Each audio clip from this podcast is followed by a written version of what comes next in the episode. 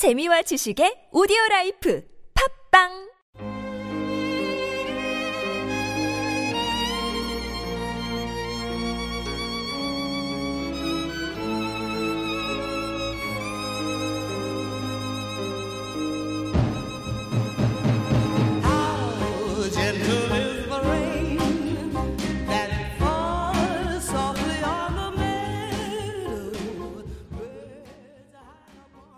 안녕하십니까. 장소설입니다. 원래 목요일날 녹음분을 올리기로 여러분과 약속했는데 올리지 못했습니다. 제가 요즘 좀 피곤해서 목요일과 어제 도저히 준비하지를 못했습니다. 죄송합니다. 그래서 오늘 목요일 분을 올리고 내일은 정상적인 일요일 분을 올리도록 하겠습니다. 저의 잘못을 반성하는 의미로 오늘은 3회분을 올리도록 하겠습니다.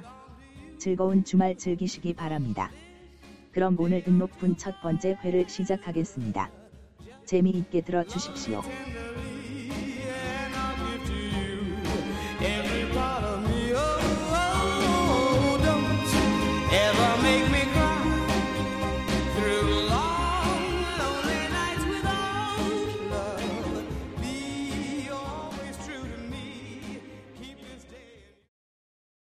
소설 내용 시작. 35회 열창 훈련의 돌입. 열창 두 번째 이야기. 마이오세의 밤하늘. 채원 일행은 낮 동안에 현우의 안내로 훈련소의 이곳저곳을 구경했었다.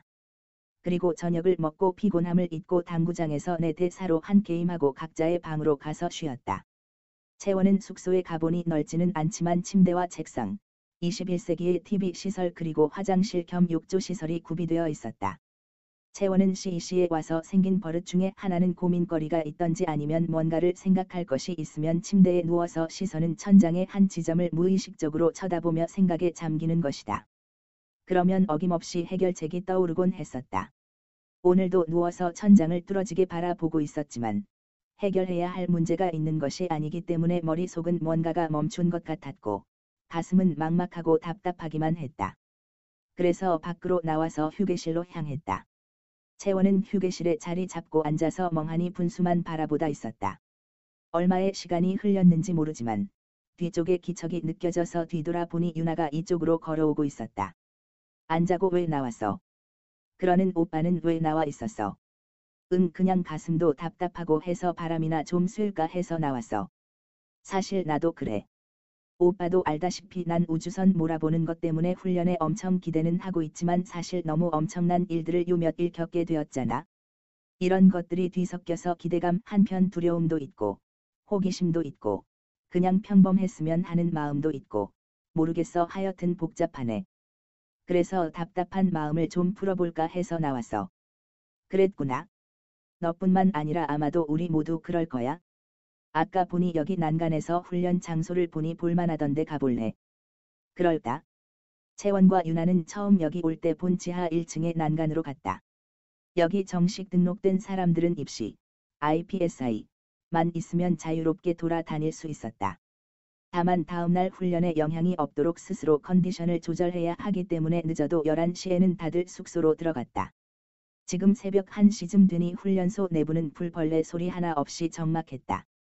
두 사람은 천장 곳곳에 설치된 은은한 등에서 뿜어져 나오는 불빛으로 어둠 속에 잠긴 훈련 장소의 넓이를 가늠하면서 하염없이 앞만 바라보며 서 있었다. 유나는 문득 말을 꺼냈다. 저기 보이지 않는 앞이 우리 앞날 같이 두렵기도 하고 낮에 본 미래 기술들이 신기해서 기대되기도 하네. 두려운 건 어쩔 수 없지만 그래도 희망을 가지자. 유나야 날 따라와봐.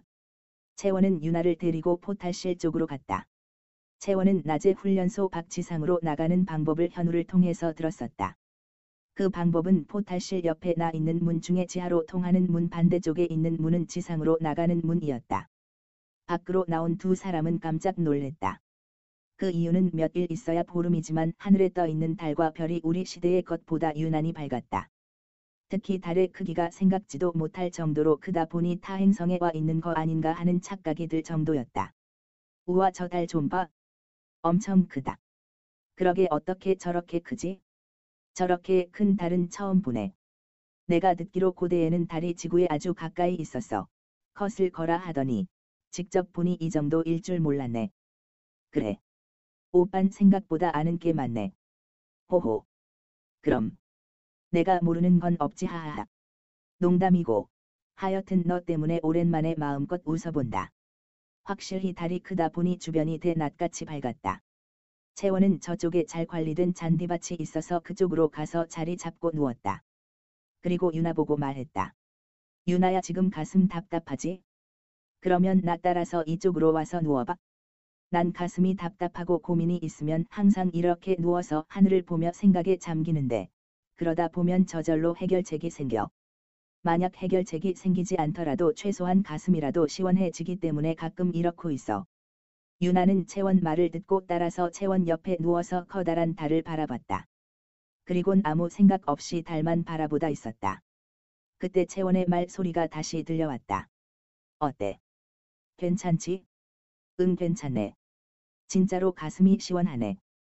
가끔 오빠와 같이 나와야겠다. 괜찮지? 소설 내용 끝.